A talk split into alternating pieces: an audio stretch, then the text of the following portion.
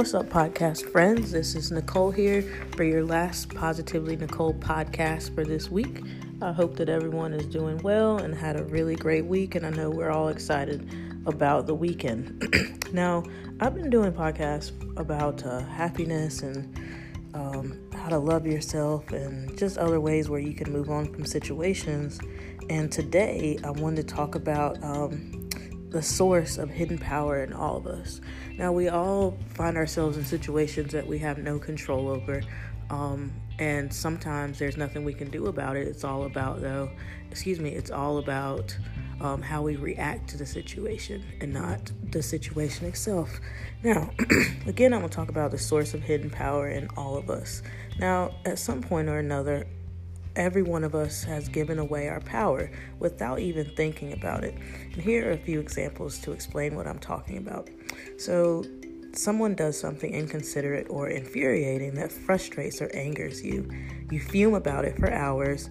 You've given this person the power to make you frustrated and angry and to ruin your day, often without them even realizing it. I just went through that situation yesterday. Um, my first reaction was actually really good.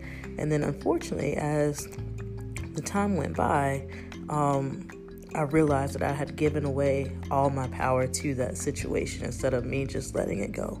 Um, another example is you are lonely because you are alone, no longer with the partner you broke up with.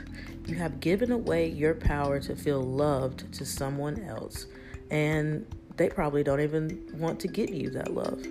Um, another example is, you know, you're walking into some kind of gathering or party and you hope to impress people just to gain their approval and to be liked. Now, you've given away your power of being approved to others who don't even know they have a responsibility to validate you.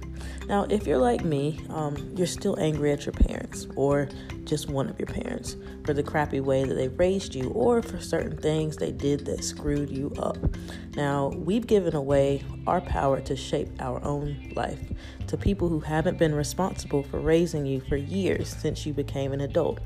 Now, in all of these cases, we've given away the power to be happy, to be content, to be joyful to other people who haven't even asked for that power or realized you've handed it to them.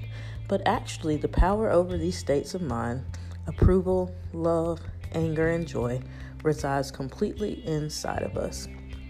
Now, this is the hidden source of power that we don't tap into. Here is another example. Let's say you're um, not exactly over an ex who has rejected you, and um, you're wishing that you had those moments back where they made you feel happy and loved. But actually, the source of that love was inside of you all along, not outside of you. When you were with your ex, they were there in the room with you, but the source of feeling loved was in your own mind, in your own heart.